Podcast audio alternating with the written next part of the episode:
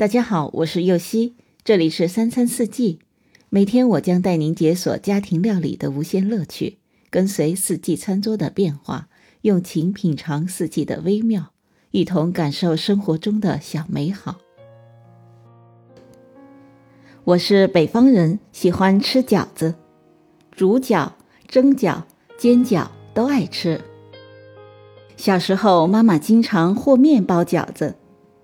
还记得最常包的是韭菜猪肉馅，还有白菜猪肉馅的。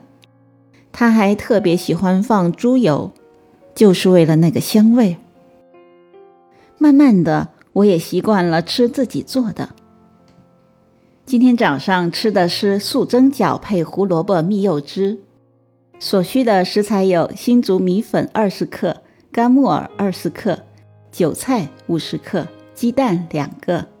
饺子皮二十张，食用油一大勺，猪油一小勺，盐适量，生抽适量，胡萝卜适量，蜜柚适量。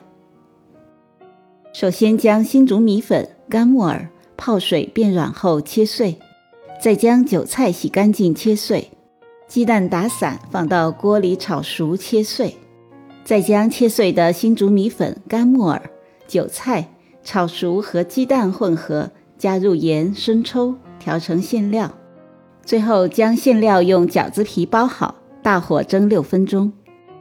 趁蒸的时间，将柚子掰小块，胡萝卜切块，放进打汁机里，榨成蔬果汁。